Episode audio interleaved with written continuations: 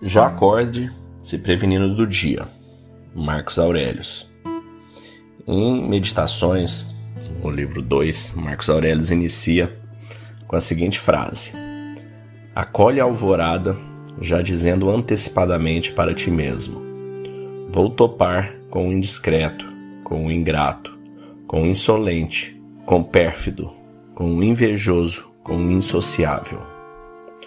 Todas essas qualidades negativas lhes ocorrem por causa de sua ignorância do bem e do mal.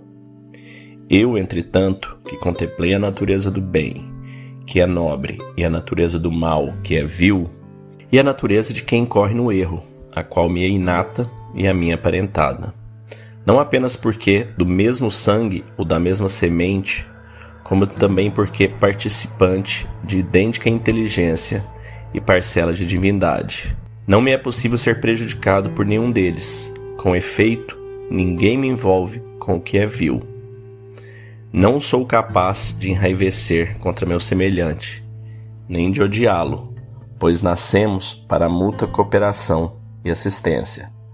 Como os pés, como as mãos, como as pálpebras, como as fileiras de dentes superiores e inferiores, de modo que a oposição a isso contraria a natureza. Essa oposição produz animosidade e aversão. Bom, então aqui foi esse trechinho de Marcus Aurélius, que eu acho muito interessante, ele já se advertindo que ele vai acordar e vai encontrar todo tipo de pessoas.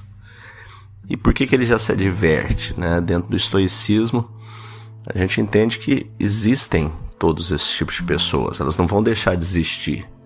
Seria uma insanidade da nossa parte esperar que só existissem pessoas amáveis, solidárias, bondosas.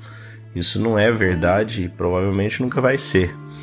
Então cabe a nós sabermos que as pessoas são diferentes, que cada um é do seu jeito, que cada um tem suas qualidades e seus defeitos. E nós temos que saber lidar com isso, nós temos que saber lidar com essas outras pessoas, com essa diversidade, e nós não podemos deixar com que mesmo as más nos envolvam. Como ele disse aqui, ninguém me envolve com o que é vil. Você tem sempre a sua alternativa dentro do seu caminho, da sua evolução, de fazer o que você acredita ser bom ou mal. E não é porque outras pessoas estão fazendo mal que você vai segui-las.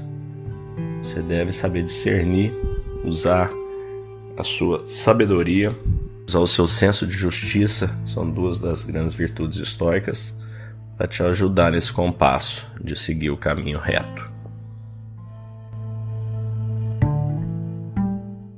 Calmadamente é conexão, é intencionalidade, foco por uma vida que vale a pena ser vivida. Acreditamos que a sociedade está enfrentando desafios significativos, com níveis alarmantes de ansiedade, medo e depressão.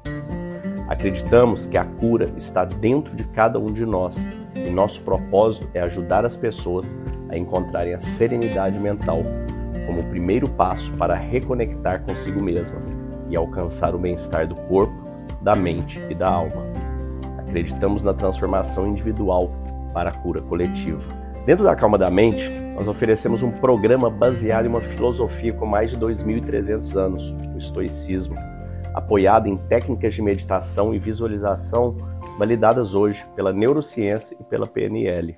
Nossa missão é fornecer ferramentas e recursos para que as pessoas encontrem calma interior e vivam com propósito, intencionalidade e foco, e conquistem uma vida que vale a pena ser vivida. Para saber mais, entre em calmadamente ponto com ponto b r ou no Q R Code que deve estar aparecendo para você aí e escolha o melhor plano para você, para sua empresa e para sua família.